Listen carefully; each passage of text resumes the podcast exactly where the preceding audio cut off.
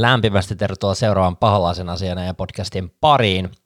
Se on taas muutamia matseja mennyt ja, ja nyt mä rupesin tuossa oikein katsomaan, että hetkinen meillä taitaa olla neljä ottelua, juu, neljä ottelua on, on pelattu tässä sitten viime jakso, eli West Ham FA Cupissa, Liverpool valioliigassa, Real Betis Eurooppa-liigassa ja sitten Southampton tuossa viikonloppuna valioliigassa ja tänään on tiistai, kun nauhoitetaan tätä jaksoa ja ylihuomenna torstaina matka on jatkuu tonne Espanjaan ja pelataan se Betis toinen ottelu sieltä ja alustetaan sitäkin tuossa vähän jakson lopulla, mutta mulla on ilo ja kunnia ottaa vieraaksi uudestaan Joel Luhtonen. Morjesta. Morjesta Jari, kiitoksia kutsusta. Kiva tulla taas jutustelemaan Man Unitedista. No, mahtavaa. Toivottavasti on hyvä fiilis, vaikka vähän on mun mielestä, täytyy sanoa, mun päällimmäisin fiilis tällä hetkellä on vähän sellainen, että tässä kohtaa niin ei nyt mitään super hyviä otteluita ole ehkä ollut, mutta paljon on kyllä puhuttavaa, eikö niin? No kyllä, että et ei varsinaisesti toi sunnuntain soton peli riemun tunteita herättänyt, mutta, mutta sitäkin enemmän ajatuksia, niin kiva lähteä niitä sitten perkaamaan taas me tehtiin sun kanssa jakso vuosi sitten tammikuussa ja, ja nyt täytyy myöntää, että en ö, muistanut, jaksanut, ehtinyt kuunnella, mitkä ilmun tekosyy ikinä onkaan, niin kuunnellut tätä jaksoa uudestaan, koska mä yleensä tykkään kuunnella ainakin muutamia osia, että mitä kaikkea siinä on puuttu. Sitten on kuitenkin reipas vuosi, ja silloin Ralf Rangnick oli tullut totana, tota, valmentajaksi meille jo joulukuussa, ja jos se nyt tälleen nyt yhtäkkiä rupeaa niin kuin analysoimaan, niin mä veikkaisin, että siinä reippaassa kuukaudessa meidän peli ei ollut ainakaan vielä hirveästi mennyt eteenpäin, ja, ja tota, no, tota, mutta sä olit kuunnellut sen jakson niin ainakin osittain, niin minkälaisia juttuja me se höpöteltiin? Otiko me yhtään oikeassa sun kanssa? No joo, semmoisella pikakelauksella kävin tänään läpi, mietittiin, että kehitykset peli siinä Rangnikin alaisuudessa ja puhuttiin tästä kuulet Gegenpressistä, mutta ei se siinä kohtaa paljon ollut mennyt eteenpäin ja näin, näin jälkiviisaana voidaan todeta, että ei se taida ihan hirveästi edetä myöskään loppuun kohde.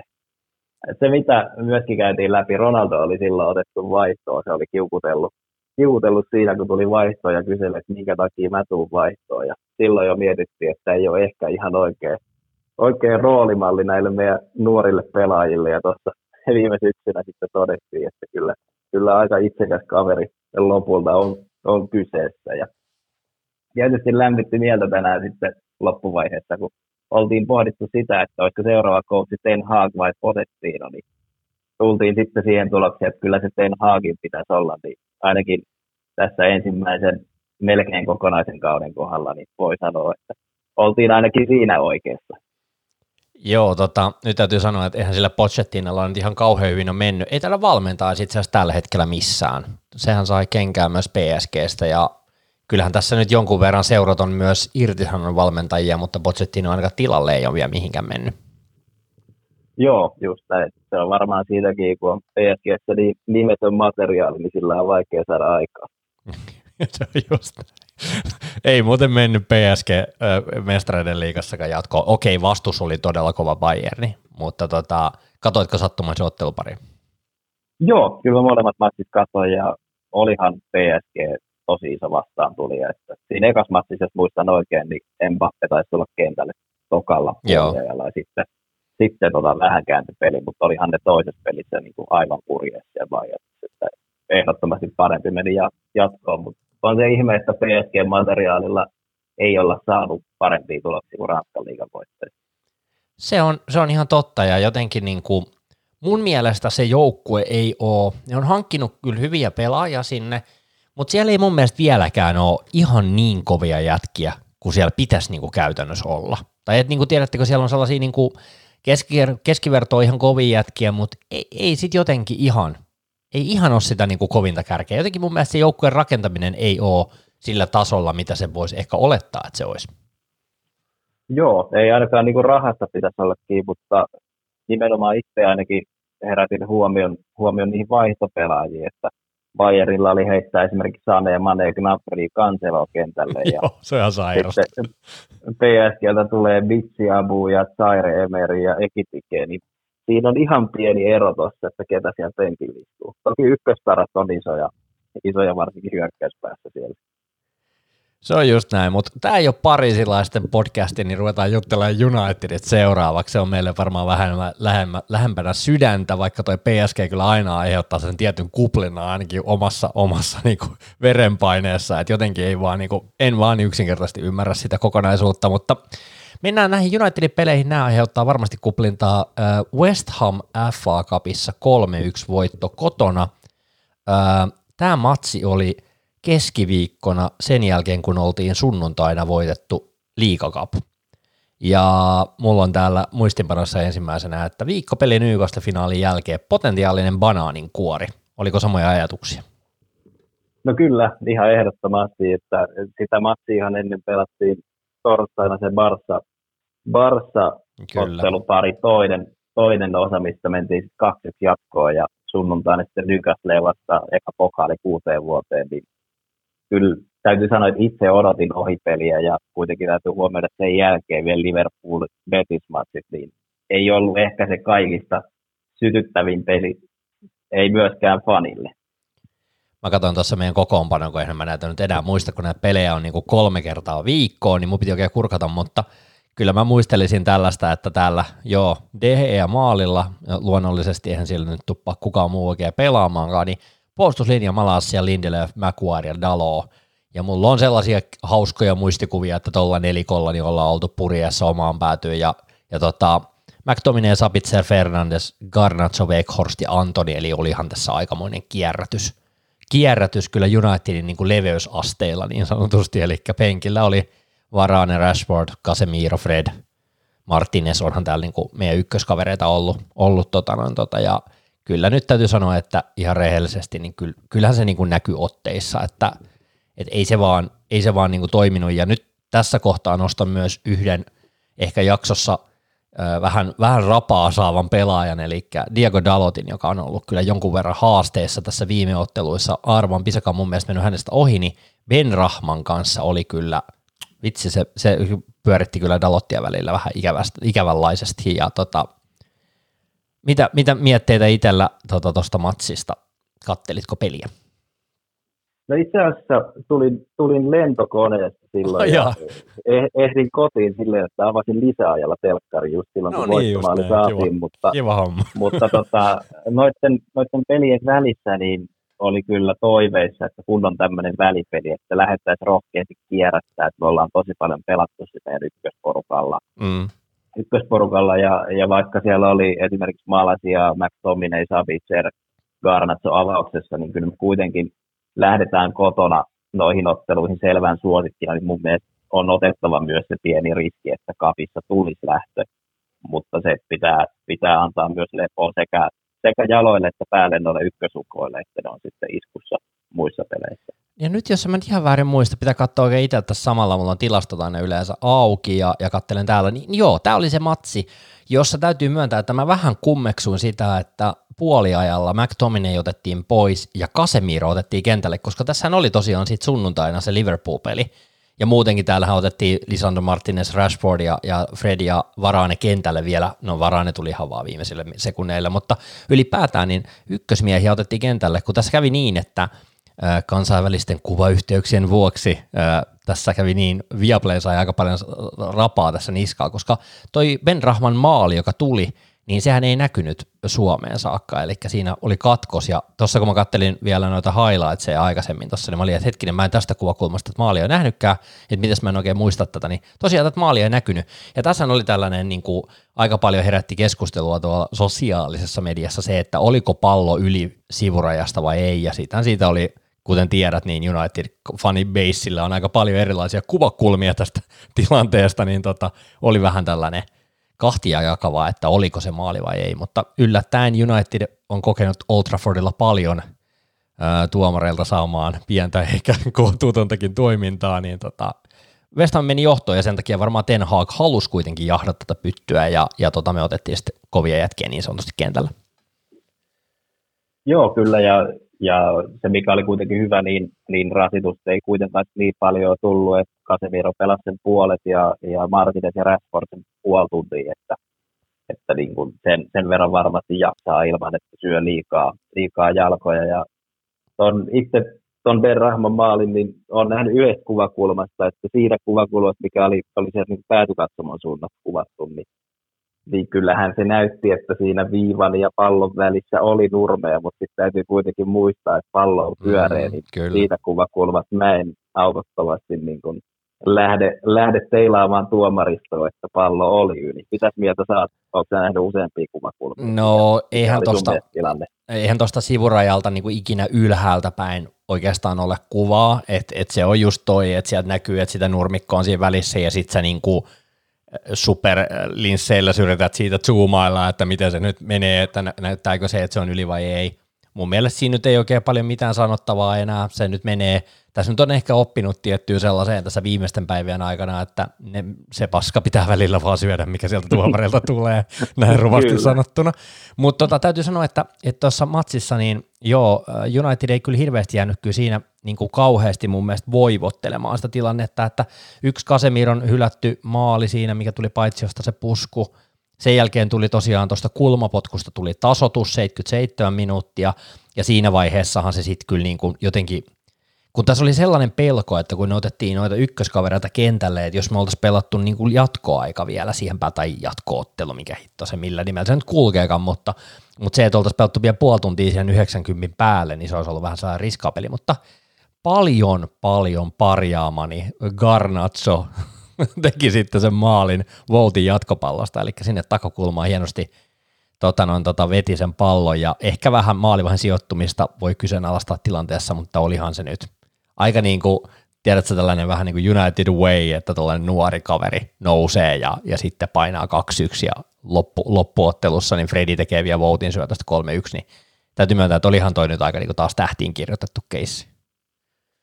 Kyllä, kyllä, että oli, oli lopulta hyvä, hyvä nousu siihen, ja niin kuin sanoit, niin sehän pelko siinä oli, että peli menisi jatkoajalle, että otettaisiin se rasitus sinne jalkoihin, mutta tuossa sanoit sitten Kasemiron puskusta, niin ainakin itsellä tuli ihan samanlaiset vipat siitä, kun siitä Newcastle-pelin Kasemiron sivuvaparimaalista, että mm. pääsee hyvin sinne keskelle ja pääsee aika vapaaseen iloihin. Ja, no tuossa voittomaalissa tietysti, niin Brunohan pelasi siinäkin pelissä siellä oikealla laidalla, mistä se on ainakin pyrkinyt jakaa keskityksiin. Ja sitten siitähän niitä irtopallot tuli Vehostille ja Gartsolle. Olihan se upea viimeistely ja on se hienoa, kun, kun nuori poika tolleen lähes Fergi taimilla laittaa pallon sisään. Mutta onhan se nyt hyvä, törkeä. Hyvä ja tärkeä voitto. Mutta onhan se törkeä se sen blonditukka. mä voin, voin no niinku... joo. se jakaa varmasti mielipiteitä ja sillähän ei ole siis mitään väliä. Tässä haluan sen korostaa, mutta onhan se nyt niinku jotenkin hämmentävän näköinen se sen tukka. No kyllä, kyllä, mutta tota, sanotaan, että jos se noita voittomaaleja tuo lisäajalla, niin ante, antaa, ante antaa mennä mikä värisellä tukalla vaan tästä matsista oikeastaan kolme kohtaa.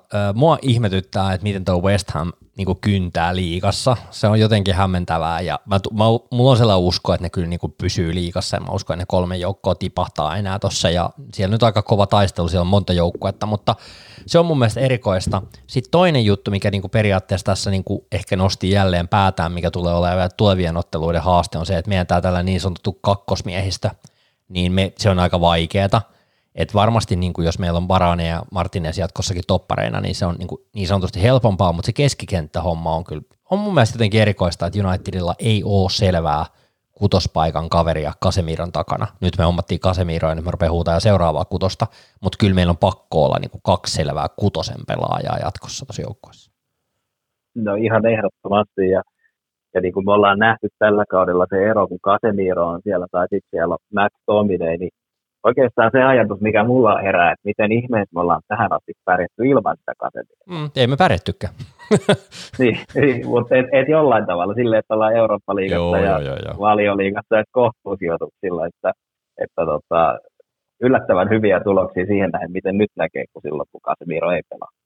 Nyt tarvii muistaa tässäkin tällainen hetki, että, että meillä ei ole Casemiro eikä meillä ole Erikseniä tämä on niin kuin jotenkin hämmentävää, että just ne avainjätkät siitä keskikentältä, niin ne sieltä nyt sitten niin lopulta kuitenkin tipahti pois. Okei, toinen ison loukkaantumisen takia, toinen niin kuin kaksi punaista korttia, josta tulee paljon pelejä pois, mutta on toi jotenkin hämmästyttävää. Joo, miten, miten sä Jari itse muodottaisit tuon keskikentän nyt, kun Casemiro ja ja Eriksen on molemmat pois. Miten sä järjestäisit pelaat keskikentällä? Tämä on siis hy- erittäin hyvä kysymys, ja, ja siis jos jätkät pystyisi pelaamaan joka pelin, niin mä varmaan rakentaisin se jotenkin niin, että, että siinä olisi toi Sabitzer ja Sabitzerikin on kai jo loukkaantuneena tällä hetkellä, en ole ihan varma, mutta Sabitzer, Fred ja, ja niin kuin McTominay, mä yrittäisin niitä yrittää saada jopa kolmea niin kuin kentälle, ja mä söisin sen yhden, yhden laitahyökkään paikan vaikka Brunolle oikealle. Bruno on edelleen siinä mun mielestä siinä keskellä niin kuin parhaimmillaan, mutta kyllä tässä varmaan jonkinnäköistä niin kuin McTominay tai Fred ja sitten niin Sabitzer kombi, kaksikkoa mä siihen lähtisin varmaan hakemaan, sillä me tullaan, tullaan todennäköisesti pelaamaankin. Se, mikä niin kuin ehkä yllätyksenä itselle tuli, oli se, että, että niin kuin Ten Hag ei halua uhrata Martinesia keskikentän pohjalla. Se pelasi jonkun verran kai pelejä siellä ajaksissa keskikentän pohjalla, ja mä ajattelin, että kun se on niin maltti, sen, sen, kattokaa sen peliä, sen, se, se maltti on niin kuin kaikista kovin juttu, mikä Martinesilla on. että se jotenkin niin kuin pienissä tiloissa malttaa pysähtyä, kääntyä ja syöttää palloa hyvin eteenpäin. Niin se musta tuntuu, että se soveltuisi sellaiseen rooliin, joka on vähän niin kuin Casemiron rooliessa, jossa niin kuin hyvin ketterästi käännytään, pelataan palloa nopeasti eteenpäin, niin musta tuntuu, että se voisi olla tosi iso apu Unitedin keskentän pohjalle, koska jos miettii vaikka Scottia tai no Sabitzerilta vähän liian vähän näyttöpaikkaa, että jotenkin muistikuvat olisi vahvoja, mutta mun mielestä niin kuin Casemiron ja Scott McTominayn isoin ero on se, että Casemiro pyrkii niin kuin puolustamaan eteenpäin, pelaamaan eteenpäin. Kyllä niin kuin Scottkin katkoo peliä, mutta se pelin avaaminen on jotenkin aivan eri tasolla, ja nyt, nyt ei voi niin kuin täysin niin kuin haukkua Scottin pelaamista, koska hän on pelannut muutamia pelejä mun mielestä ihan hyvin, ja viime ottelussa Sotoniakin vastaan mun mielestä, kun tuli kentälle, niin paransi sen alun vähän niin kuin koomailun jälkeen, mutta, mutta jotenkin niin mun mielestä siinä on se suuri ero, ja siinä mun mielestä Kasemi, Martinesille voisi olla paljon annettavaa, mutta ehkä sitten halutaan sitten peluttaa niin kuin topparina, ja ehkä niin kuin jos ajattelisi se niin, että Shaw pelaisi topparina ja Martinez menisi keskikentän pohjalle, niin voisiko se toimia? En tiedä. Mitä sä oot itse mieltä tuosta? Niin, kyllä se Martinez voisi hyvin olla siinä pohjalla, että sitä mä mietin, että luottaa Hag riittävästi Lindelöfiin sinne, sinne sitten varanen topparipariksi, vai haluatko sitten heittää Sean sinne toppariksi, joka on kyllä pelannut erittäin hyvin siinä, ja sitten vähän kokenat, kokemattomampi malasia sinne toiselle laidalle. Että mm. Mä itse olen tykännyt, tykännyt kyllä, miten Fred on tällä kaudella pelannut. Toki joitain ohipelejä tulee, mutta se on mun mielestä Ten Hag on löytänyt sille erittäin hyvän roolin siinä keskikentällä. Kasemiron rinnalla tai pikkasen yläpuolella. Mä mielellään näkisin sen siinä. Ja kyllä mä luulen, että mä kuitenkin Bruno pitäisin siinä keskellä, koska mun mielestä sen pitää pelata keskellä. Se näkee niin hyvin sen kentän siitä verrattuna siitä, että se uprataan laidalle, missä ei kuitenkaan sitä haastokykyä Brunolla ole samalla lailla kuin Antonilla tai Rassella tai Sansolla. Mä sanon yhden asian tähän väliin ja sen jälkeen palataan tuohon Brunoon. Öö, Tästä tuli hyvä arpa tässä FA Cupissa. Me pelataan Fulhamia vastaan muuten jälleen kerran kotona seuraavaksi ja tulevana sunnuntaina. Ja oikeastaan nyt me saatiin tähän alkuun tällainen mukava 18 minuuttia keskustelua tästä turva, tutusta ja turvallisesta West Ham-ottelusta, koska me mennään seuraavaksi tähän aikamoiseen niin kuin kylvetykseen, joka tapahtuu tuolla Anfieldillä. Ja 7-0 turpaa Anfieldillä ja mun on pakko tässä vaiheessa myöntää, mä lopetin ottelun katsamisen 4-0 tilanteessa. Se oli niin farssia se peli, että mun oli pakko niin kuin lopettaa sen kattominen. Mä tiesin, että sieltä tulee lisää, puule ei näyttänyt hidastavan missään vaiheessa, ja mä en, oo, mä en muista koska mä olisin jättänyt ottelun kesken. Nyt mun oli pakko jättää kesken. Se oli, se oli jotain aivan karmeata toi Anfieldin peli. Oli, oli. Kyllä se erittäin hiljaiseksi veti se matsi ja ää, se ohipeli, mitä me ennakoitiin siihen keskiviikolle West Hamiin vastaan, niin se sitten osuikin tosi ikävään paikkaan sitten Anfieldille, mutta vaikka lukemat oli tosi rumat, niin, niin, niin mehän oltiin eka aika ainakin mun mielestä ihan hyvin siinä pelissä mukana. Olti, olti. toisen puolien alkuun, kun tuli aika onnekkaasti se toinen maali, heti perään se kolmas, niin siinä kohtaa kyllä katkesi selkäranka ja sitten se oli meno sen jälkeen. Tota, palataan tuohon Brunoon tuossa vielä tämän jälkeen vähän myöhemmin tässä, koska Bruno on tämän ottelun yksi sellainen, mistä halutaan keskustella varmasti ja halutaan kommentteja kuulla. Mutta tota, täytyy sanoa, että että Brunolla oli muutama erinomainen paikka siinä ekalla puolella. Se pelasi sitä oikeata laitaa ja, ja tota noin, tota, siellä oli selvästi niin kuin kyllä Robertsonin takana niin sanotusti tilaa. Ja tota, meillä oli ihan itse asiassa aika hyvin. Mä kattelin tuossa noita tilastoja tuosta Liverpool-pelin ensimmäisestä puolesta, niin pallohallinta yllättäen kotijoukkueella 60-40, mutta maalintekoyritykset 8-4, mutta maalia kohti itse asiassa meille 3-1.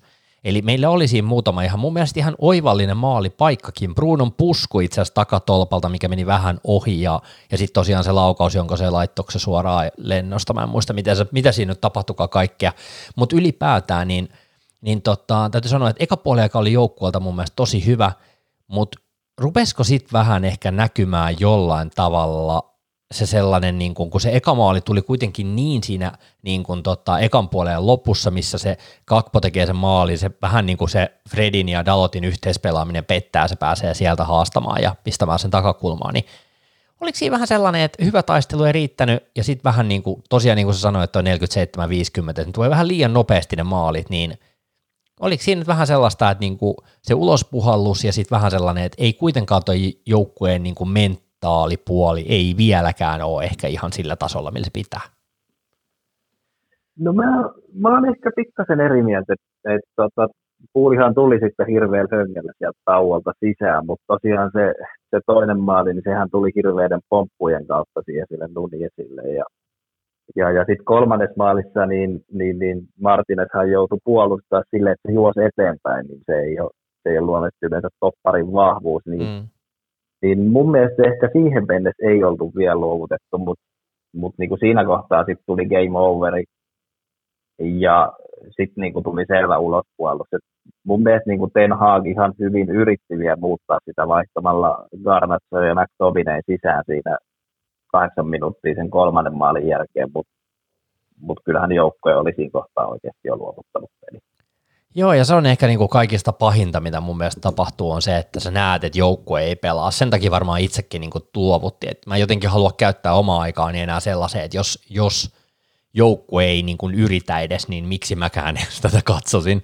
Ja ehkä niin kuin mun mielestä isoimpia, niin kuin jos miettii tuota ottelua, niin tässä vaiheessa täytyy myös sanoa se, että, että niin kuin mun mielestä toi oli Kasemirolta – niin kuin vähän niin kuin kirsikkakakun päälle. Hänellä on ollut vähän heikkoja otteluita ja toki tässä on ollut hänellä poissaoloja ja tällaista ja muuta ja kaikkea, mutta jotenkin keskikentässä kun juostiin läpi ja sitten niin kuin isoin ongelma, isoin haaste, mikä tähän tuli, oli ehkä se, että Ten Hagistakin näkyi hänen presseistään, että oli vähän sellainen koki, vähän ylimielinen, vähän, vähän silleen niin kuin jotenkin vähän takki auki tyylillä, fiilis oli siinä, siinä niin kuin jutussa ja, ja sitten niin kuin laita pelaaminen ylipäätään, jos miettii Trentti ja Robertson, niin – olivat todella paljon parempia kuin meidän omat laitapelaajat, Shaw ja, Shaw ja toi Dalot.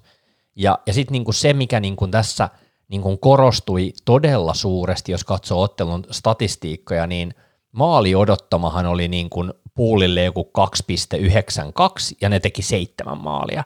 Ja tässä niinku jos miettii kokonaisuutta ja aiempaa niin kuin kautta, mitä tässä on tapahtunut, niin Puulillahan on ollut todella suuria maalinteko-ongelmia. Heillä on niin kuin, siis vaikka on tehty maaleja jo aika paljon, mutta se sellainen niin kuin nuhaisuus tuolla Kakpo Nunes Salah kärki kolmikolla, niin juuri tähän otteluun kaikki onnistuu. Salah teki jopa vasemmalla jalalla aivan uskomattoman maaliin ja kaikkea tällaista, että et todella hyvä peli, ansaittu voitto, seitsemän maalia tehty, mutta – mun täytyy sanoa samaan lauseeseen, että yleensä se vähän vesittää, kun sanoo mutta, mutta täytyy myöntää, että kyllä siinä pientä tuuria ja, ja tota noin, tota, tähtiä oli kohdillaan, että seitsemän maalia tehdään.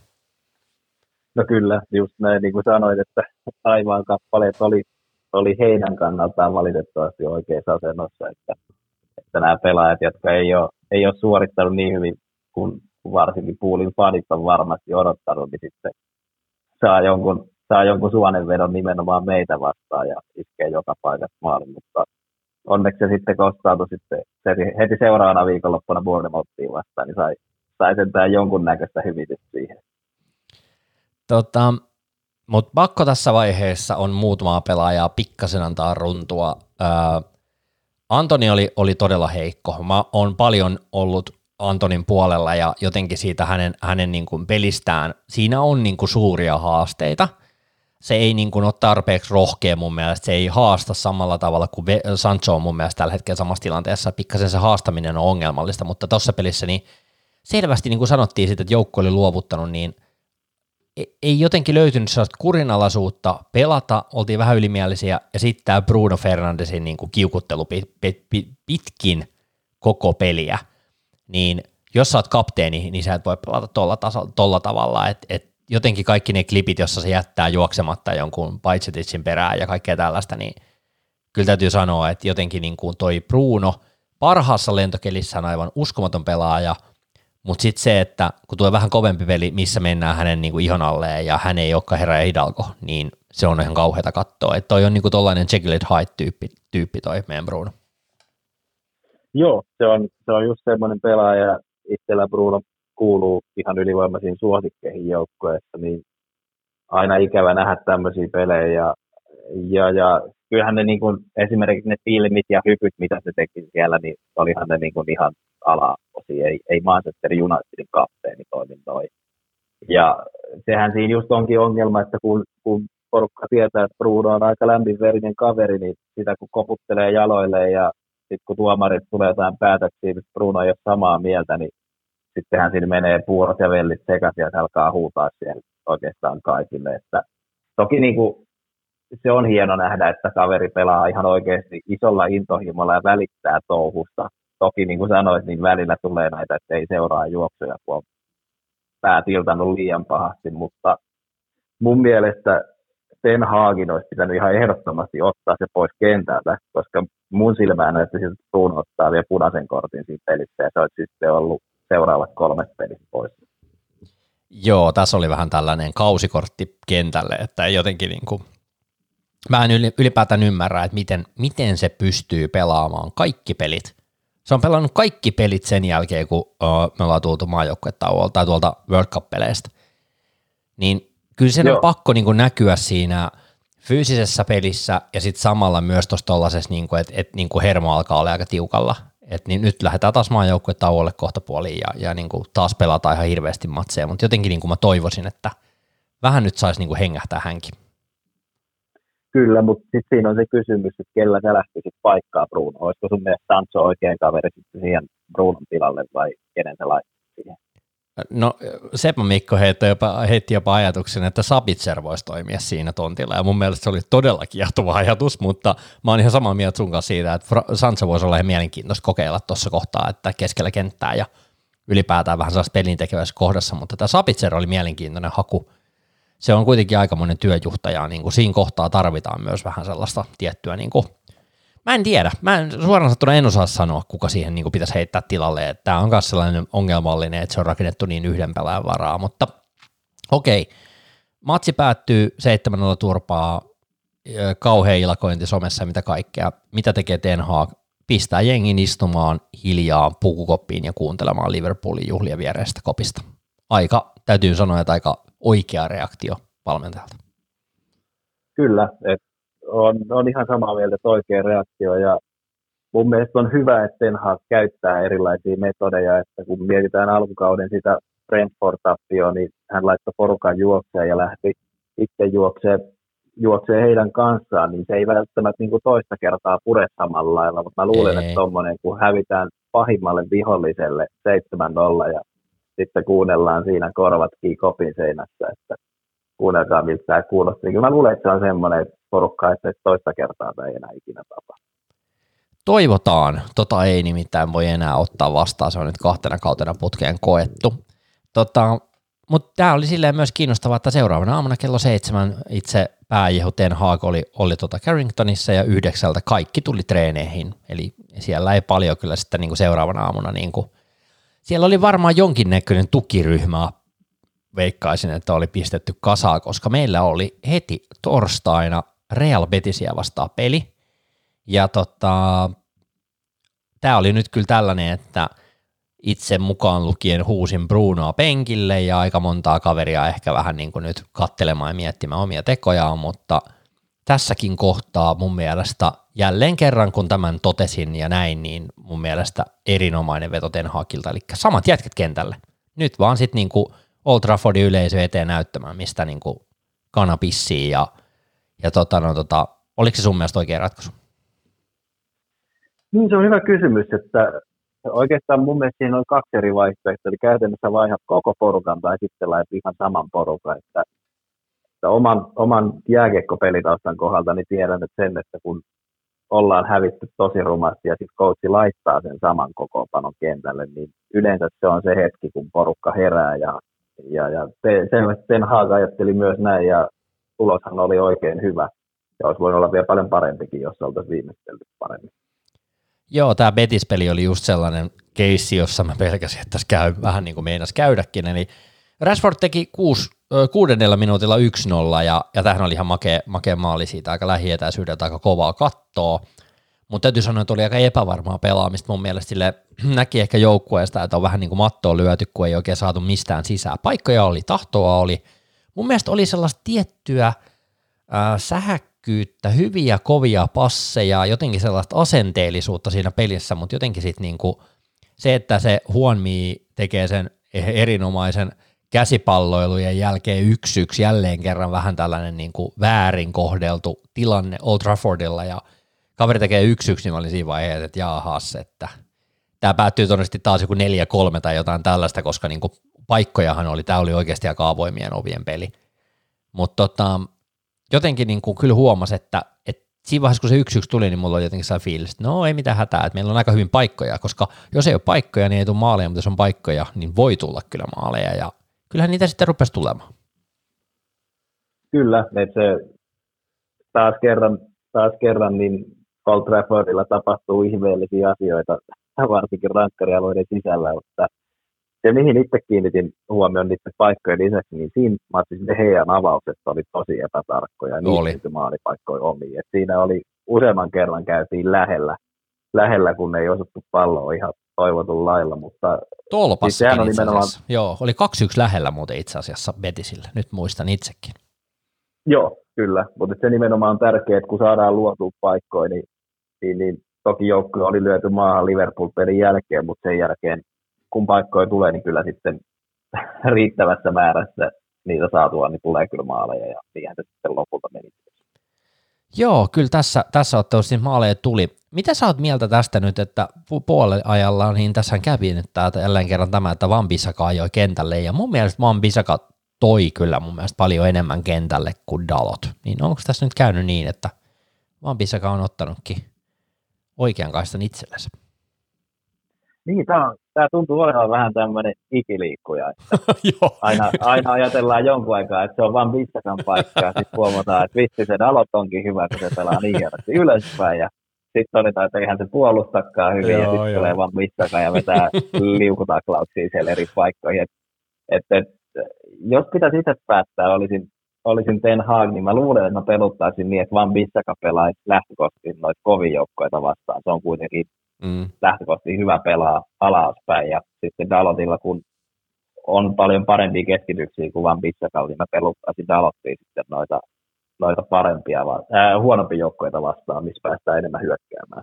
Se on ihan totta, ja mun mielestä Dalotin kohdalla, siis se kaverihan on, sillä on itse asiassa aika hyvä laukaus, muutaman kerran niin kuin rimoihinkin osunut, mutta tota, mä toivoisin Dalotilta enemmän, että se uskaltaisi nousta myös sieltä laitapakin tontilta. Et musta tuntuu, että Vampisaka on enemmän vielä niin hyökkäävämpikin versio nykyään ollut jotenkin, tai en mä tiedä, ehkä se liik- liike on jotenkin sellainen, että sen vaan niin noteeraa paljon enemmän, mutta tuntuu, että AVB nousee niin huomattavasti korkeammalle ja ehkä enemmän lähemmäs boksiakin noissa tilanteissa, mutta toi mun mielestä paljon sinne laidalle, ja, ja tämä mun mielestä tämä meidän oikean kaistan haaste on ollut osittain heijastunut myös tuohon Antonin pelaamiseen, ja Antonihan painoi sitten 2-1 maalin Fernandesin syötöstä muuten tässä ottelussa.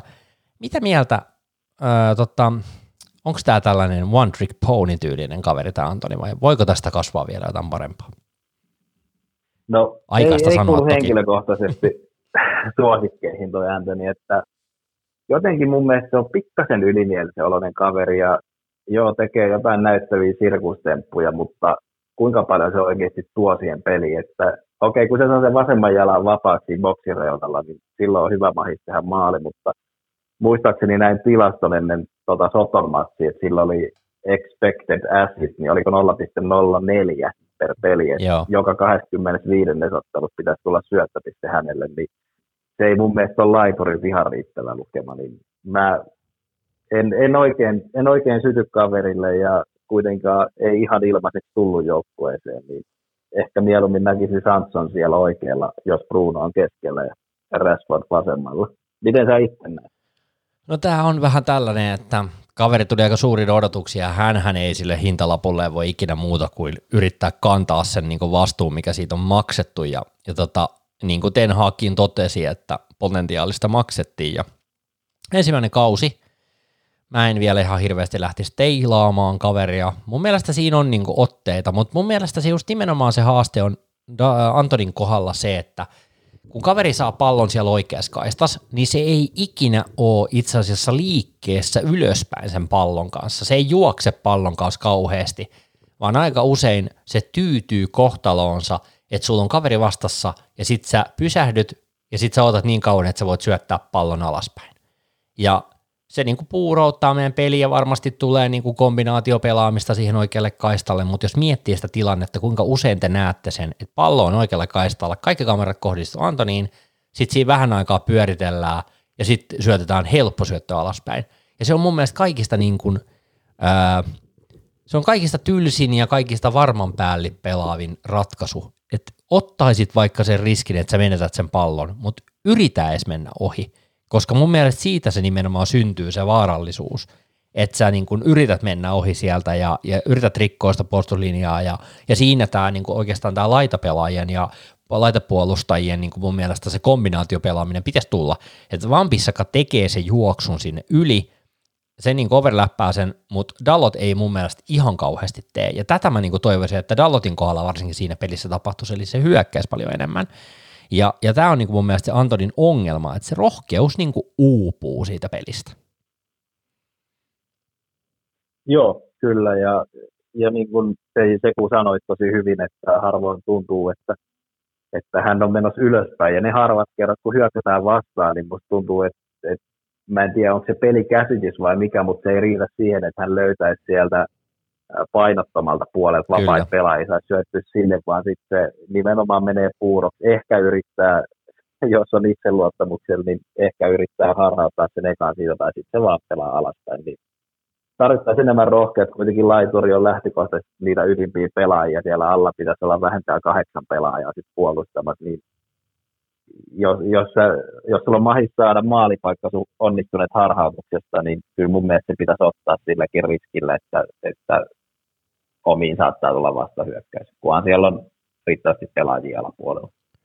Ja nyt täytyy sanoa, oliko se tämä matsi, jossa United pelasi aivan upeaa jalkapalloa, siis aivan, niin kuin, aivan seksiä se peli, pitkä, pitkä syöttörumpa ja, ja, ja pelataan Antoni läpi, ja sä voisit laittaa sen helpon syötön siihen kaverille viereen, että se vainaa sen tyhjiin, niin se lähtee chippaamaan yli. Mä en muista, Joo, oliko se tämä nyt matsi, mutta niin kun just tollaset tilanteet on mun mielestä se, missä niin näkyy se vihreys vielä tuossa hommassa, että ei ole vielä kaverin pää ihan siinä, missä pitäisi olla. Kyllä, se oli tämä tismalleen sama peli.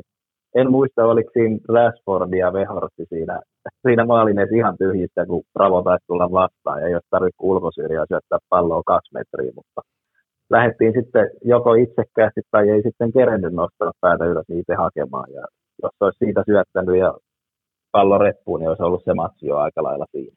Mä olin kattovinani sitä hidastusta, ja tämä nyt ei ole mikään Antonin puolustuspuheenvuoro, mutta mä kattelin sitä ja mä katsoin niitä sen jalkoja itse asiassa siinä tilanteessa, että olisiko siinä vaan askelmerkit tullut sille ongelmallisesti, että se, että niinku, se ei luottanut sen vasempaan jalkaan, että se ulkosyrjällä osaa syöttää sen siitä. Jotenkin tiedät, kun se tilanne tulee kuitenkin aika nopeasti, niin kokiko se vaan, että selkärangasta tuli käsky, että yritä maalia tyylinen, että, että ehkä se ei siinä kohdassa, en, en muista niin tarkkaasta tilannetta, pitäisi oikeastaan vielä vähän niin kuin villastaa, että on, onko siinä niin kuin syöttöpaikkaa vai onko se niin kuin liikaa odottaa, että, että kun itse painaa pleikkarilla rastia, että se syöttää, niin siinä kohtaa se ei välttämättä ole ihan niin yksinkertaista se syöttäminen, kun tota, on tottunut Fifassa pelailemaan, että voi olla, että se oli myös tällainen tilanne, mutta tota, Tuosta ei ehkä enempää me tehtiin 3-1 kulmapotkusta. Me ei ole ihan hirveästi noista kulmapotkuista kuitenkaan noita maaleja tehty, mutta nyt itse asiassa Ten Hagin ajanjaksolla niin toikin pelaaminen on mennyt parempaa suuntaan. Luke Shaw on erikoistunut kulmapotkuihin ja Bruno teki ehkä vähän helpohkosti meni sisään Bravosta, niin tota 3-1. Mitä sä oot mieltä meidän erikoistelun pelaamisesta? Niin kyllähän se on mun mielestä parempaan suuntaan. Että kyllä me, kyllä me ihan hyvin paikkoja saadaan, erityisesti sivuvapareissa, niin kuin tuossa aiemmin oli puhetta, että Casemiro on niissä päässyt paikoille, niin, niin, niin on, on, on, se varmaan parempaan suuntaan mennyt, että silloin reilu puolitoista vuotta sitten hankittiin se erikoistilanne coach. Ja Eric niin Ramsey. Niin Brunon, kyllä, Brunon, Brunon tuosta maali tuli se mieleen, että mun mielestä se teki tosi hyvän juoksun, eli se lähti sieltä ilkun suunnalta ja juosi sitten kovaa sinne etualueelle, milloin sitä oli vaikea seurata. Ja, ja vaikka se menikin Bravon sormista saranoista sisään, niin se oli kuitenkin aika voimakas puska. Mun mielestä oli tosi hyvä suoritus Brunolta. Oli, oli, ja siis yksi plus yksi tähän otteluun kapteenin niin kuin paluu periaatteessa Anfieldin jälkeen, niin tota, vaikka meni vähän helposti ehkä niitä maaleja ja näin, niin silti pitää sanoa, että mun mielestä oli, oli kuitenkin hyvä ottelu Brunolta ja niin kuin pesi kyllä kasvojaan kyllä mun mielestä kyllä tuossa ottelussa. Joo, kyllä, että, että usein on saanut lukea, että now it's time to bounce back. No, karmeiden esitysten jäljiltä viime vuosina, niin en muista, tekikö Bruno tämmöistä päivitystä, mutta hän ainakin sitten teki, teki niin sanotusti livenä sen. Kyllä. Tota, sitten mennään niin kuin ehkä kaikista kauneimpaan ja herkimpään ja hienoimpaan hetkeen, eli Boat Weghorsten ensimmäisen maaliin Old Traffordilla, eli 4-1. Tässä oli, täytyy sanoa, nyt kaikki kredit jälleen kerran Jerelle. Jere, Jere, Jere nosti pelistriä joskus aikaisemmin, ja pelistriltä aivan erinomainen sisääntulo. Uskomaton maltti, juoksu oikealta kaistalta, malttaa, malttaa, juoksee, juoksee, alustaa, syöttää keskelle – McTominay yrittää sohia palloa sisään, ja tekeekö riparipallosta? Jos en ihan väärin muista, niin maalivahin torjunnasta tipahtaa kara ja voutti painaa sisään. Oli aika hieno hetki, kun kaveri juoksee tuonne kulmalipulle. Oli, ja siinä näki, niin kuin, näki, että kuinka kovasti hän pelaa oikeasti joukkueelle, ja kyllä siinä varmasti näkyy myös se, että gorillatarha putosi selästä pois, että Vootilla on kuitenkin kohtuu monta paikkaa ollut ja ei ollut vielä mennyt, niin nyt sitten, nyt sitten sai iskettyä aika ratkaisevan tuntuisen, ratkaisevan tuntuisen naulan tuonne Betisin arkkuun, niin, niin kyllä se oli upean näkö, hirveä kaatosade ja kaksimetrinen korttori joku polvilla ja kulmalipulle ja huutaa siellä, niin kyllä meni kylmät väreet. Ehkä siinä kohtaa, kun tajus, että, että se saattaa ehkä jopa vähän itkeä. se oli jotenkin niin kuin Kyllä. Niin, se, oli niin kos, se oli niin koskettava hetki. Ja sitten kun katselee niitä hidastuksia, kun siinä vielä niin kuin, jotenkin siinä hetkessä niin Casemiro huudattaa niin kuin Stratfordendia ja, ja niin kuin ylipäätään. Sitten siihen tulee, mä en muista, oliko se Casemiro vai kuka siihen tulee, ja se niin kuin vähän niin kuin nauraa sille tilanteelle, että, että ei vitsi, että niin kuin kuinka iso maali tämä oli tälle jätkälle. Ja siis niin kuin, tähän oli uskomatonta, kun tästä oli paljon tästä Anfieldin logon läppäsystä oli, oli niin kuin juttua, että Weghorstihan on siis, sehän oli jo ennen kuin tiedettiin, kun se tuli, että sehän on niin kuin Liverpool Boundissa ollut monta vuotta ja se on ollut aina niin kuin ollut nuoresta saakka niin kuin Liverpoolin, Liverpoolin halunnut varmaan päästä pelaamaankin, mutta tota, kyllä täytyy sanoa, että niin kuin Vote, Vote on niin kuin paljon mun mielestä antanut Unitedin pelaamisella, vaikka niitä maaleja häneltä odotetaan, niin nyt, nyt on ehkä onni onnettomuudessa, että Rashford on ollut noin kuumassa vireessä, että muuten olisi ehkä vähän erilainen fiilis. No joo, kyllä. Ja oikeastaan tuossa Anfieldin sen Liverpool-logon läppäsy, niin Vehorthan taisi sanoa, että hän yritti joo. häiritä Van Dijkia, että, joo, että niin Van Dijk on sanonut maajoukkueessa, että hän läppäsee sitä, niin Vehort meni sen eteen, niin mikä, mikä on sun näkemys, että oliko se niin sanotusti rakkaudesta seuraa vai yrittikö häiritä Van Dijk? Mun täytyy sanoa yksi asia koska puhutaan Liverpoolista jostain Anfieldin logoläppästä, niin mulle aivan yksi hailee. Siis niin kuin aivan sama. Siis niin kuin, mä ehkä niin kuin ymmärrän nämä tällaiset, niin kuin, sen ajatuksen, että United ja kaikki against Anfield ja kaikki against Liverpool ja kaikki tämä juttu, mutta niin kuin oikeasti ihan yksi lysti. Että jos sä annat kaikkes meille kentällä ja me ollaan nähty, että Vout antaa oikeasti kentällä kaikkensa, se riittää mulle. Kyllä. se on mun mielestä varmaan se. Mutta mä oon sitä mieltä, että vaikka Vout on pelannut hyvin ja niin kuin lähes kulttimaineeseen nouseva kaveri, niin en mä kyllä jatkosopimusta hänelle sorvaa. Anteeksi nyt kaikille, kenelle, anteeksi, että mä sanon tämän ääneen, mutta mun mielestä kaveri ei vaan niin kuin voi riittää jatkossa meidän hyökkäyksiin. Meidän on pakko saada niin kuin erilaisia pelaajia ja se rooli, mitä hän pelaa, niin meillä on pakko olla siihen jatkossa erilaiset pelaajat. Vai ootko eri mieltä? Se on mun mielestä vähän kaksitippunen juttu, että että niin kuin missään nimessä Vogt ei voi olla meidän ykköskärki. Et kun me mietitään niitä no, se on ainakin kertoja, selkeä. kun mietitään noita meidän harvoja kertoja, kun Anthony Marshall on terveenä, niin, niin, niin onhan se hyökkäyspeli ihan eri dynaamista ja, ja, ja päästään paremmin paikoille. Votki on päässyt ihan ok paikalle, mutta missään ei oikein ole meinannut mennä sisään. Mutta sitten mä mietin, että voisiko se toimia tämmöisen rotaatiopelaajana, eli käytännössä pelin loppuvaiheessa, jos ollaan tappiolla, niin toiseksi kärjeksi pääpeliuhaksi sinne maalille, vaikka ei isona mie- tai isot mies olekaan mikään mestari puskemaan. Ja sitten toisaalta ihan loppu minuuteille myöskin prässäämiseen. Et esimerkiksi siinä, oliko West Ham-matsissa, kun prässäsit pallon pois 90 plus 5, niin vastaan vitosen viivalla. Niin Joo. kuitenkin mun mielestä ehdottomasti semmoinen aktiivinen prässi, eli on huomattavasti parempi vaihtoehto loppuvaiheessa kuin se, että vedetään bussia ja toivotaan parasta, niin jos hän jäisi, niin mä näkisin hänet siinä roolissa sen sijaan, että ainakaan missään nimessä ei ole ykköskärki.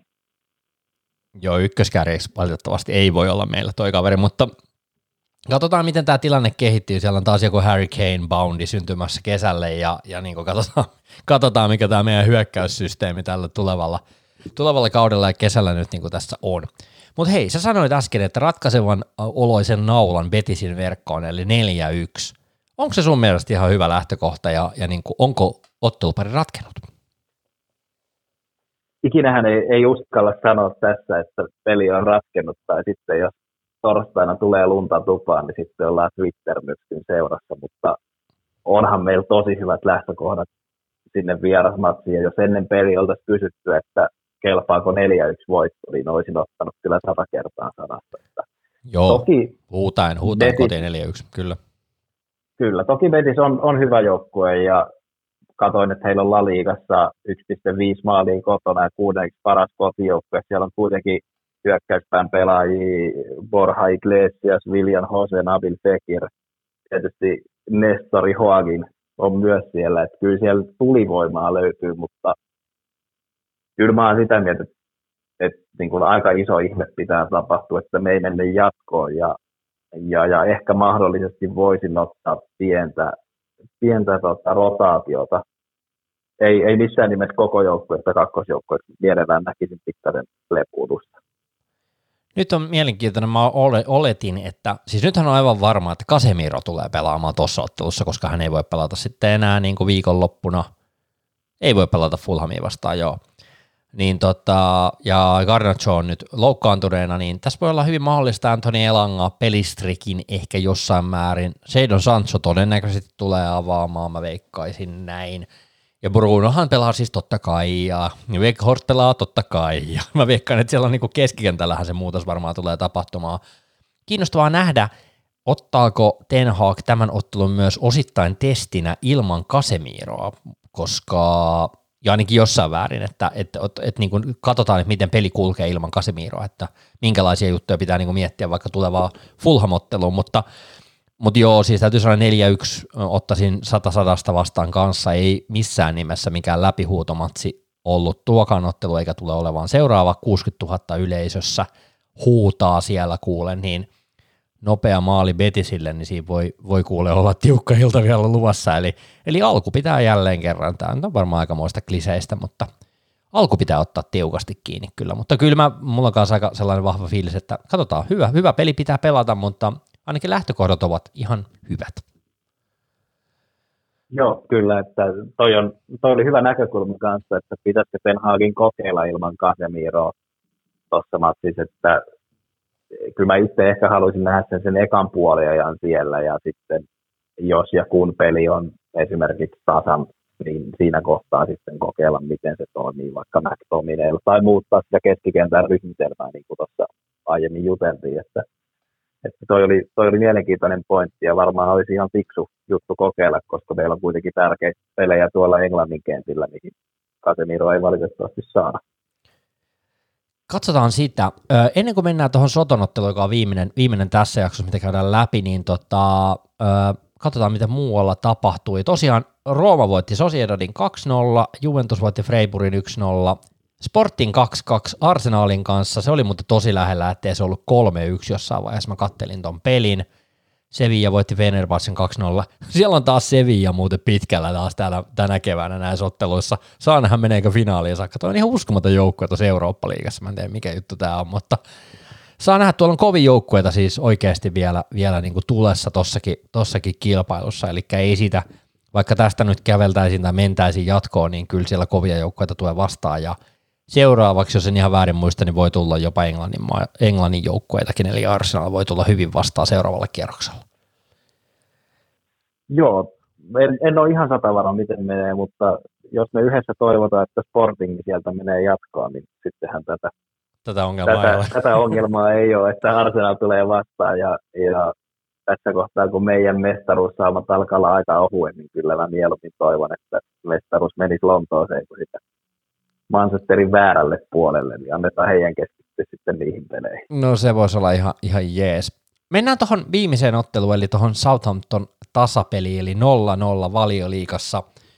Nyt täytyy sanoa, että mun fiilis tästä ottelusta oli aika vahvasti tällainen hyvin kaksijakoinen. Tämä näytti mun mielestä heti pelin alussa siltä, että – että tämä on vähän tällainen, että joo, ei ehkä niinku mitenkään hirveän suurella, suurella niinku drivilla tultu tähänkään otteluun, United vähän niinku kurvailee ja, ja sitten ollaan niinku siinä. Mun mielestä, mikä on ehkä yhdistänyt Ten Hagin kautta, ehkä nyt oikeastaan ehkä niinku näiden kisojen jälkeistä ajanjaksoa, niin oli se, että kurvaillaan toisella puoliskolla sitä voittoa, eli vähän haetaan niinku uusia troppeja peliä ja näin, mutta jotenkin vähän on sellaista hella kakkosella touhua, eli oltiin vähän sellaisella taskulämpimällä meiningillä, jotenkin ei ehkä niin kuin mitenkään suuresti. Mutta täytyy sanoa, että ei kyllä ollut mitenkään superkova kyllä vastustajakaan. Southampton oli mun mielestä ehkä yllättävänkin heikko sitten lopulta, kun miettii sitä kokonaisuutta. Mä itse tykkäsin siitä, että nythän me lähdettiin vähän erilaisella äh, pelitavalla, että meillähän usein on ollut se Casemiro, Fred, Bruno, kolmikko siinä. Nythän me lähdettiin silleen, että Casemiro oli selvästi siinä, siinä tota, muiden alapuolella, että Sancho ja Bruno oli selvästi ylempänä. Ja tämä on itse asiassa semmoinen pelitapa, mitä mä pidempään toivonut, että me pelattaisiin, mutta, mutta siinä kohtaa, jos jalat ei ole ihan presseinä ja varsinkaan tässä otteluruuhkassa, kun pää ei ole ihan pressi, niin, niin, niin siinä on sitten se riski, että se keskikentän alinjässä Casemiro ei saa riittävästi tukea ja, ja, ja sitä kautta tulee ongelmia, että varmasti oli myös sitä, että, että tota, ei ollut tästä pelitavasta niin paljon kokemusta kuin sitten kun myöskin sitä, että sitten oli, oli väsymystä. Ja niin kuin sanoit, niin Hella kakkosella ollaan aika paljon pelannut tässä siinä aikoina. Tässä oli muuten sellainen itse asiassa havainto, oliko se tämä ottelu vai mikä, mä menin aina nämä pelit sekaisin, mutta mulla tuli sellainen niin kuin fiilis tuosta Bruunosta, että kun tiedätte sen fiiliksen, kun Brunolle ei ole ehkä välttämättä se ihan järkyttävän hyvä lentokeli, niin Bruno kannattaisi peluuttaa aina välillä vähän alemmassa roolissa. Eli periaatteessa en tarkoita nyt ihan kutoseen saakka, mutta tiedätkö silleen, että se tulee hakemaan palloa paljon alempaa, se pääsee palloa paljon paremmin, se ei niinku turhaudu, kun hän pelaa ilman palloa siinä pelissä. Eli hän pääsee siihen pelintekijän rooliin paljon alempaa kiinni ja jotenkin niin kuin – se, että jos hän pelaa liian korkealla tai liian laidalla, jossa peli, peli ei niin kuulje hänen kauttaan, peli ei virtaa ollenkaan hänen kauttaan, niin jotenkin musta tuntuu, että Bruno vähän niin turhautuu siihen sellaiseen rooliin, että hän on niin turha kentällä. Niin tässä oli mun mielestä, niin hän pääsi siihen niin kohtaan, että hän, hän pääsee kokeilemaan ja ottamaan palloja ja laittamaan sivulle ja, ja niin pelaamaan ristipalloja ja näitä. Ja mun mielestä tässä se niin kuin toimi, mutta täytyy sanoa, että Sancho ei kyllä löytänyt itseään mun mielestä tässä ottelussa oikein. Että vaikka niin kuin oli niin kuin – statsien mukaan niin tosi hyvin mukana pelissä ja näin, niin mun mielestä ei vieläkään ihan nähty niin sitä parasta Jadon Sanchoa, ja toki täytyy nyt tässä vaiheessa sanoa, että, että kun katsoo sitä sitten, että miten tässä ottelussa oikeastaan kävikään, niin, niin kyllähän tässä niin kuin, eihän me niin kuin pelattu kuin puoli tuntia, ja sitten tuli tämä Kasemiron punainen, punainen tilanne, joka sitten pisti niin kuin ihan täysin koko homman, mutta käsitelläänkö tämä Kasemiron tilanne, oliko se sun mielestä punainen? Vähän tietysti yritän pelejä katsoa objektiivisesti, mutta aina punaiset lasit on päässä. Et tota, kyllä on jonkun verran tullut kelailtua sitä videoa ja jos se oli punainen, niin sitten on kyllä aika monta tuomiota, mitkä on mennyt ihan väärin tuolla Englannin kentillä, että Kasemirohan ihan selvästi osuu ensin pallon, okei, osuu pallon yläosaa, josta se jalka sitten kimpos kimpos siihen Soton pelaajan jalkaan ja, ja tulihan se vauhdilla tilanteeseen, mutta ei se mun mielestä ollut punaisen kortin paikka. Onko se samoilla vai eri linjoilla? No mä olen nyt keskustellut tästä asiasta niin kuin väsymykseen saakka. Anteeksi kaikille, ketkä tätä vuodatusta on nyt joutunut kuuntelemaan näin monta päivää. Kuitenkin pelataan jo tietysti olla jo tiistaista ja mä oon vielä tänäänkin tästä asiasta keskustellut eri kaveriporkoitteja WhatsApp-ryhmissä missä kaikkialla. Siis tilanne on silleen mun mielestä ongelmallinen, että kun sen asettaa nimenomaan just tähän kontekstiin, että, että esimerkiksi ottelun sisällä tapahtui mun mielestä ihan yhtä lailla rikkeitä, ja, ja sitten kun sä oot just nähnyt Ricardo Pereiran niin kuin selvät napit edellä, ää, niin kuin oliko Joa Felixiin aikaisemmassa ottelussa, jossa Andre Mariner oli muuten kol- molemmissa otteluissa tuomitsemassa. Oliko Varkopissa sitten, mä en muista miten se nyt lopulta meni, Anthony Taylor, tämän vihelti päin helvettiä tämän ottelun muuten, mutta siis lähtökohtaisesti niin ää, mun mielestä se tilanne, se on todella epäonnekas. Se on se ongelma mun mielestä tossa, että Casemiro tulee selvästi palloon, josta se sitten ponnistaa siitä suoraan sen jalkaan, niin kuin sä sanoit. Ja siis lopulta sä olet vastuussa siitä sun jalasta ja mihin se menee siitä, niin kyllä se niin kuin punainen on. Ja se on mun mielestä niin kuin loppujen lopuksi, kun mietit, vaikka se tulisi United-pelaajan, niin on se punainen. Mutta sitten kun mietitään tätä toista tilannetta, jossa Garnacho loukkaantuu, jossa se äh, Walker Peters äh, liukuu, osuu myös palloon yhtä lailla, mutta se toinen jalka ikään kuin saksilla leikkaa sen nilkan siinä, niin – mä vaan niin kuin mietin sitä niin kuin sääntöä, anteeksi mä en tunne sääntökirjaa niin hyvin, että ku, ku, jos puhutaan siitä, että Kasemiron pitää olla vastuussa siitä, että mihin se jalka menee sen pallon osuman jälkeen, niin minkä takia tässä korostuu se napitedellä juttu, että sä menet napitedellä siihen palloon, niin minkä takia se Walker Petersin toinen jalka, joka selvästi niin kuin rikkoo, kun se toinen pelaa sen pallon, niin minkä takia se toinen jalka ei ole niin kuin – ei ole yhtä niin kuin vaarallinen, tai tiedätkö, että jos tässä tapauksessa ei voi aina miettiä, että tuleeko loukkaantuminen tai ei, niin mun mielestä se on vaan niin kuin hassu sääntö, että jos sä niin kuin kuitenkin rikot, tässäkin jos se olisi ollut keskialueella se Walker Petersin tilanne, niin olisiko se ollut rike? Voisi ehkä voinut olla. Ja tämä on tällaista turhaa jossittelua, mutta niin kuin, mun mielestä vaan niin kuin jotenkin eniten tässä kokonaisuudessa harmittaa ja ärsyttää se, että säännöt on niin super erilaisia. Että kaikki ne Van Dijkin tai Matipin selvät punaiset, mitä on tullut sattumaan, nyt Liverpoolin niin kuin pelaajia, mitä tässä nyt nostan, mutta niistä nyt on niitä kuvia pyörii netissä niin paljon. Mutta tota, tämä niin kuin sitä, mitä Ten Hag sanoi, että johdonmukaisuus puuttuu tuomareilta ja se niin kuin näkyy jo, jo pelaajien pelaamisessa. Ja mun mielestä niin kuin se juuri syy, miksi näitä tilanteita tapahtuu, on se, että jos – tuomarilla lähtee ottelu niin sanotusti pikkasen hanskasta, eli annetaan pelata kovaa. Valioliikassa on useita tuomareita, vanhoja patuja vaan välillä valitettavasti, ketkä on niitä, että annetaan pelata kovaa, niin sitten se peli lähtee niinku väärille urille, ja sitten tapahtuu näitä kovia tilanteita. En mä tiedä, oliko tässä nyt ennen käynyt niin, että Casemiro tuli vaan mun mielestä holtittomasti sen tilanteeseen ja otti siitä sen punaisen, mutta mun mielestä se on tällainen niin jokaista pelaajaa pitäisi niin kuin jollain tavalla vähän niin kuin turvata ja pitää se peli puhtaana ja antaa niitä kortteja, kun niitä tulee. Ja mun mielestä Soton pelaajathan ei saanut ainuttakaan korttia koko ottelussa, ja mun mielestä se on ihmeellistä. Tässä tuli tällainen yhden miehen monologi, sori tästä, mutta niin kuin, tässä oli vaan niin kuin monta kohtaa mun mielestä, mitkä meni mun mielestä niin ristiin tässä ottelussa, eikä kaikki olla vielä käyty läpi.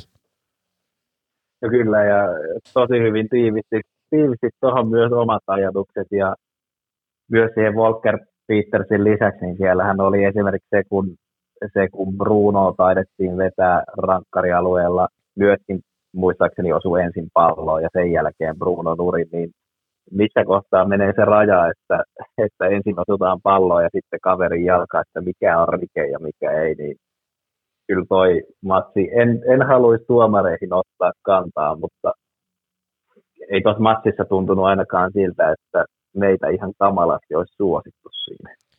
Tämä on niinku kiinnostavaa, että tässä oli nimenomaan tuo Prudon tilanne. Se on mun mielestä, niinku, jos miettii sille ihan super, super objektiivisesti näitä tilanteita, niin se Prudon tilanne, en mä voisi varmaan siitä antanut rankkaria itsekään. Jos miettii sitä Kasemiroa, se osuu selvästi jalkaa, punainen. En mä olisi antanut siitä Walker Petersin liuusta rankkaria, se olisi ollut aivan liian sel- sellainen niin kuin liian hepponen – se Rashfordin kaatuminen, missä se jalka osuu sit lopulta, itse asiassa polvi osuu siihen Rashfordin jalkaan, sen ongelma oli siinä, että Rashford kaatui niin dramaattisesti siitä vauhdista. ja mehän katsotaan aina hidastuksia, ja sehän pitäisi aina niin kuin muistaa, että mehän ei tiedä, kuinka kovaa se Rashford juoksee siihen palloon, ja se osuma tulee, niin se voi heilauttaa pelaajalla kuinka paljon. Mutta ehkä ongelma siinä, että ei näitä tilanteita ei aina katsota niin kuin nauhalta, vaikka meillä on se var, niin miksi niitä ei katsota, ja sitten puhutaan siitä käsivirheestä, mikä tapahtui siellä boksissa, missä se pellakotsa niin kuin kaatuu, ja se pallo on tulossa siihen keskelle, Rashfordin syöttää niin kuin tuonne Weghorstille päin, ja sitten se osuu siihen käteen. Niin jos sekin niin kuin mun mielestä niin kuin sul, suht selkeä käsivirhe, niin minkä takia näitä tilanteita vaan niin kuin katsotaan, ja, ja se on mun mielestä niin kuin se erikoisuus tässä, että niin kuin tuntuu, että Anthony Taylorilta kyllä lähti ihan homma hanskasta, ja Anthony Taylorista United on tehnyt itse asiassa valituksen viime syksynä, äh, Aston Villalle, kun hävittiin se matsi, missä Lucas Digne tekee sen vaparimaalin, niin Anthony Taylorhan siirtää vielä Unitedin muuria itse asiassa kauemmaksi kuin missä sen pitäisi oikeastaan olla. Eli jotenkin niin kuin Anthony Tayloriin nyt paljon niin kuin kiteytyy tässä aika paljon, mutta vaan niin kuin Unitedilla on Old Traffordilla ollut paljon tällaisia tilanteita – jos ei nyt toi itse asiassa toi Astovilla tarvittiin pelata vieraissa, mutta ylipäätään niin Old Traffordilla on tapahtunut paljon. Jos muistatte sen Ronaldonkin keissin, missä Ronaldo teki Newcastle vasta sen maalin, niin sekin oli vähän niin kuin erikoinen vihellys, miksei sitä lopulta hyväksytty. Ja näitä tilanteita on vaan niin kuin nyt jotenkin kertynyt tälle kaudelle yllättävän paljon, jos se Unitedia vastaan ne tulee. Ja on niitä varmaan tullut aina, mutta nyt niihin niin vaan kiinnittää ehkä enemmän huomiota. Vai mitä, mitä sä koet asia? No joo, totta kai kun niistä on kertynyt, niin aina silloin, silloin herättää tunteita ja toki nyt pitää muistaa se, että kun punaiset lasit silmillä katsotaan näitä pelejä, niin Juuri näin. kyllähän niin menee myös toiseen suuntaan ja sattuneet syystä ne ei jää samalla lailla mieleen, kun ne meitä on, meitä on oma, omaa silmään rikottu, mutta kyllähän se just kun nämä kertyy ja esimerkiksi samalle tuomarille, kun on, on pari keissiä, niin jää mieleen, että toi on se tuomari, ketä ei haluta omaan peliin, vaikka ainakin itse haluan uskoa, että kyllä jokainen tuomari ja, ja pelaaja tekee parhaansa kentällä ja joskus tulee virheitä. Juuri näin se menee, ja siis täytyy tässä kohtaa sanoa, että Bruno olisi varmaan pitänyt lentää miljoona kertaa kentältä ulos kaikkien niiden sekoilujen jälkeen, ja kaikkea mahdollista on siis tapahtunut myös Unitedia vastaan, en niin kuin sitä halua niin kuin väheksyä missään tapauksessa, mutta tässä oli vaan niin kuin yhteen otteluun mun mielestä todella paljon, en mä tiedä oliko ne selkeitä, mutta mun mielestä aika selkeitäkin niin kuin tilanteita, jotka olisi voinut tulkita eri tavalla. Kyllä, ja oikeastaan päällimmäinen tilanne, niin ainakin omaan silmään oli nimenomaan se Rashfordin syöttö. Vehort oli vielä siinä oikeasti hyvin, hyvin laittamassa sitä palloa siitä ekalla kosketukseen sisään. Että toki se varmaan osui johonkin siihen vatsaan kautta kylkeen. Joo. Kylkeen sitä Bella kotsattiin samaan kun, samalla kun osui siihen käteen, mutta tällä kertaa tuomittiin näin. Se on ikävä, kun kaikki kertyy samaan peliin ja, ja luonnollisesti siihen peliin, kun me ei voiteta sitä, niin silloinhan ne just jää mieleen. Juuri näin, ja siis tämä matsi lopulta, jos miettii, Valkotilla oli erittäin hyvä puskopaikka, jossa Dehea torjui sen ihan lähietäisyydeltä, Warpros se vapari osuu ylärimaan, tässä oli niinku paikkoja myös Sotonilla tehdä maaleja, eli kyllä tässä niinku jollain tavalla taas jälleen kerran kuivin jaloin selvittiin, ja va, niinku toi pistekin oli niinku hyvä saldo, se varsinkin siinä tapauksessa, kun puuli hävisi, koska puulhan sieltä koko ajan yrittää niin kuin nousta neljän joukkoon, ja Nyykastakin voitti oman pelinsä, eli tässä tämä nelos, nel, neljän joukkoon pelaaminenkin, niin kyllä tässä niin kuin jokaisesta ottelusta pitäisi pisteitä saada, että toi voi olla vielä erittäin tärkeä. Totta, okei, eli nyt Casemiro on sitten pois tulevista otteluista tämän punaisen ansiosta, eli nyt, nyt sitten tota, Eli siellä on Fulham, Newcastle, Brentford ja Everton on ne ottelut, ei tarvitse olla ihan tuossa järjestyksessä, taisi olla Fulham, Brentford, Newcastle, Everton, mutta kuitenkin, eli, eli ne, ne missataan ilman Kasemiroa, niin kyllä, niin kuin puhuttiin tuossa aikaisemmin, niin kyllä tässä omia haasteitaan on niin kuin tule, tulevan kannalta. Tota, mikä on sun veikkaus, että ketkä tulee olemaan neljä joukkuetta tota, no, tota, lopulta valioliikassa? No Arsenal ja Cityhän tietysti tappelee sitten mestaruudesta ja toivotaan, että Arsenal sen vie. Kyllä mun vahva usko on, että me ollaan sitten kolmansi siinä ja nelospaikasta on sitten kova kamppailu. Mehän ollaan 26 pelissä 50 pisteessä ja Tottenhamilla on yksi peli enemmän, kaksi pistettä vähemmän ja Newcastle on sitten kaksi matsia vähemmän ja kuusi pistettä vähemmän, että et tota, vaikea sanoa, onko se Newcastle vai, vai Tottenham, ja totta kai puulillakin on vielä saavat nousta, mutta jos jotain pitäisi toivoa, niin varmaan sanoisin, että Newcastle. Olisi ihan hauska nähdä uutta, uutta väriä myös mestarien liigassa, vaikka se, vaikka se Newcastlen rahoituspuoli ei välttämättä omiin suosikkeihin kuuluttaa. Joo, tosiaan tässä on se tilanne, että Newcastle on, jos voittaa rästipelissä, niin meidän, meistä kolme pistettä jäljessä ja, ja Puulihan on tasaotteluissa kahdeksan pistettä jäljessä tällä hetkellä. Öö, kiinnostava kyllä tosiaan, että kyllä niin kuin nyt täytyy sanoa, että seuraavista otteluista tarvitsee ottaa voitto. Me pelataan seuraava muuten valioliigaottelu vasta tosiaan sitten Newcastlea vastaan sitten toinen neljättä, eli tässä on maajoukkuetauko ja kaikki vielä välissä, mutta, mutta tota, kiinnostava otteluohjelma Fulham viikonloppuna ja, ja tosiaan sitten, äh, tai no Betis, Betis tosiaan nyt torstaina ja Fulham viikonloppuna ja sitten on maajoukkuetauko ja sen jälkeen tämä Newcastle-ottelu. Äh, Fulham on vähän erikoinen joukkue tällä hetkellä. Mä en ihan tiedä, onko ne nyt ihan hirveästi enää niin kuin noususuhdanteessa. Musta tuntuu, että ne on vähän ehkä, ehkä niin kuin jotenkin, onko siinä pientä niin kuin tota, tuloksellista niin kuin laskua. Arsenal kävi ottaa 3 voiton heistä tuossa viikonloppuna, mutta tota, minkälaista joukkuetta sieltä on odotettavissa. Nehän taistelee itse asiassa, ne on 27 ottelua, ne 39 pistettä, ne vähän meinaa tipahtaa kelkasta tuossa, mutta tota, mitä ajatuksia Fulhamiin? Joo, mä itse tänään katselin vähän, vähän Fulhamin tuloksia, niin tällä hetkellä siellä ei ole kova lento päällä ja se, mikä kiinnitti huomiota, niin mun mielestä Mitrovic oli tehnyt edellisen maalinsa tammikuun alussa, eli käytännössä kaksi ja puoli kuukautta sitten, eli se härkä, kuka, kuka niitä alkukaudella kantoi, niin nyt on ollut tosi hiljasta, ja siinä kohtaa, kun kärki hyökkääjä hyytyy, niin, niin, niin siinä kohtaa alkaa sitten olla hyvin vaikeaa, niin siihen se heijastuu tosi vahvasti. Mä oikein katsoa, miten ne on pelannut vieraissa. Tappio Brentfordille 3-2. Sitten täällä on, uh, joo, Brightonia, tai Brightonia vastaan Mitro on ollutkin loukkaantunut. Ne on, ne on sen, sen, sen ne on voittanut 1-0. Toi on muuten aika hyvä haku Brightonista voitto. Sitten ne voitti Sunderlandin 2-3 FA Cupissa. Chelsea vieraana tasuri. No ne on pelannut vieraissa itse asiassa ihan hyvin kyllä, mutta tämä on taas tällainen peli, kun ei oikein, oikein osaa, osaa ajatella, että mitä siitä tulee. Ja puhumattakaan siitä, että nyt tämän, tämän hetkisen Unitedin kanssa on tosi vaikea ennustaa sunnuntain peliä, kun meillä on vielä torstai peli tässä välissä, että miten, minkä, millä tavalla niin tuo joukkue pelaa ja ylipäätään ketkä siellä on kentällä. Et torstai näyttää tosi paljon – toivottavasti torstaista ei tule mikään superpitkä äh, hikinen taistelu, vaan sieltä haetaan niin kuin ihan hyvä tulos ja, ja tiettyjä jätkiä saadaan jollain tavalla ainakin leputettua, että olisi sunnuntaina sitten ennen majutaukoa niin parhaat jätket kehissä ja otettaisiin jatkopaikka. Kuitenkin ihan hyvässä vaiheessa mennään näissä, näissä tota, tota FA Cupinkin osalta, että me ollaan aika pitkällä jo, että oliko itse asiassa puolivälierät vai mikä vaihe se nyt Herran Jumala enää on, on niin tässä kohtaa? Joo, puolivälierä nimenomaan, että tuosta voitto, niin sittenhän me ollaankin jo, ollaankin jo välierissä ja, ja siellähän ei puolivälierissä mitenkään ihmeellisiä joukkoja ole, että siellä on Brighton, Grimsby, missähän tarjossa se pelaa. Se on tosi alhaalla jo. Blackburn ja sitten siellä on City ja Burnley, että, että tossakin kapissa meillä on oikeasti hyvät saavat mennä pitkälle ja niin kuin sanoit, niin majutauko alkaa sitten tuon sunnuntain matsin jälkeen, niin kyllä se on semmoinen matsi, mihin pitää mennä ihan ykkösporukalla ja kaasu pohjassa, että päästään välieriin, niin sitten alkaa olla taas tie auki sielläkin kohti toivottavasti pokaali. Niin, toisin sanoen siellä on City on niin kuin isona joukkueena. Burnley vasta, siellä on muuten kiinnostava ottelupari, kun siellä on toi Vincent Company, Burnley, joka on pelannut mm, muuten aivan, aika, aika, todella hyvän kauden championshipissa, ne tulee kovaa vauhtia kuulle, ja Joo, Sheffield, Blackburn ja, ja sitten tota toi Brighton, Greensby, eli ihan kiinnostavia joukkueita, mutta, mutta tosiaan niin nyt, nyt pitää ajatella, että tosta, tosta jatkoa ja otetaan isosti niin myös FA Cupiin haltuun. Hei, tota, olisikohan siinä kaikki kuule tällä kertaa?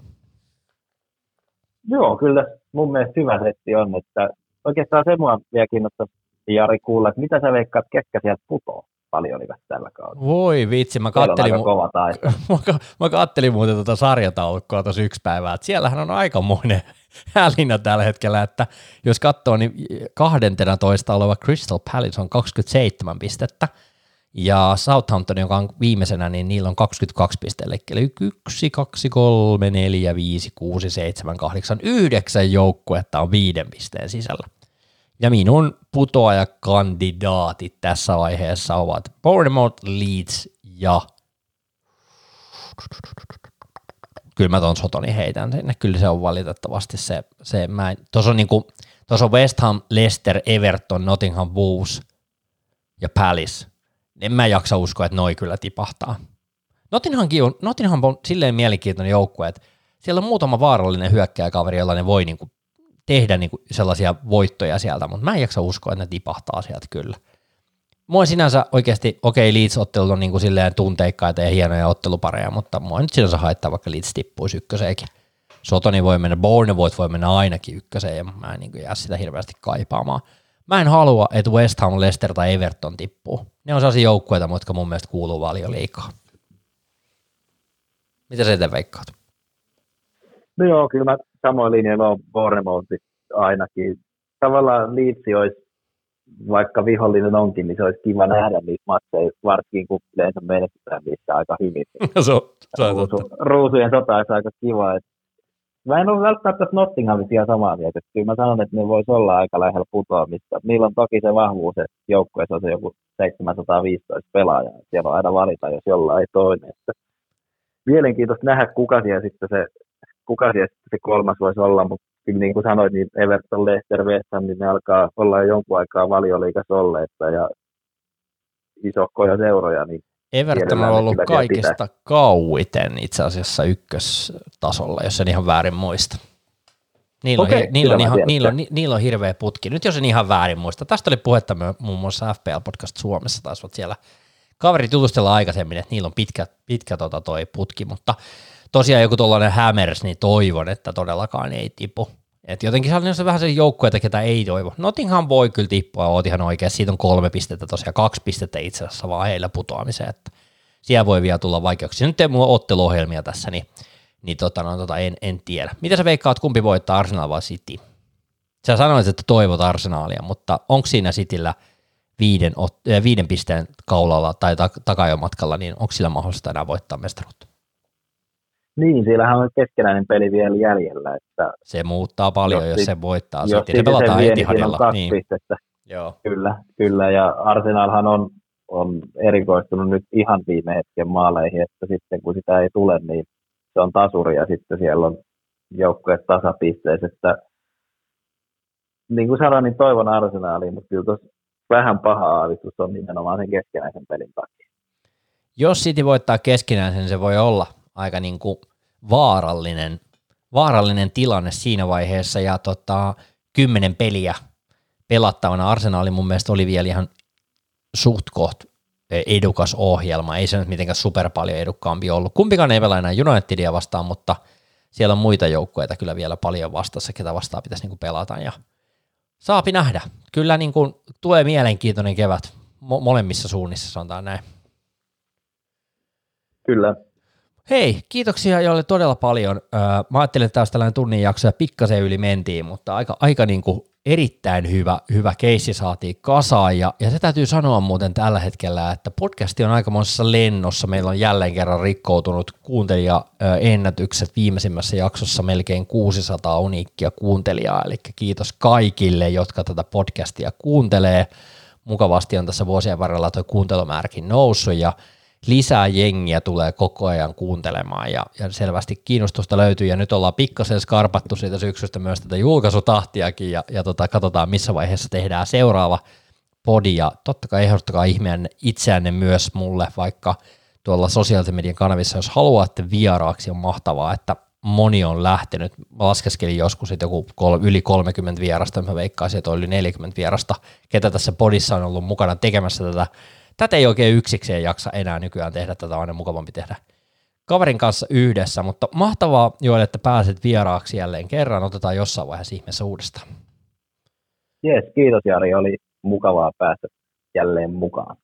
Jes, me palataan tässä, kun muutamia otteluita mennään eteenpäin ja voi hyvin mahdollista olla, että kun on Betis ja Fulham-ottelut pelattu, niin tehdään ensi viikolla seuraava jakso, koska sitten on taas maajoukkuetauko ja ihmetellään taas sitten hetken päästä niitä seuraavia pelejä, mutta mä kiitän kaikkia tässä vaiheessa kuuntelusta, palataan, morjes!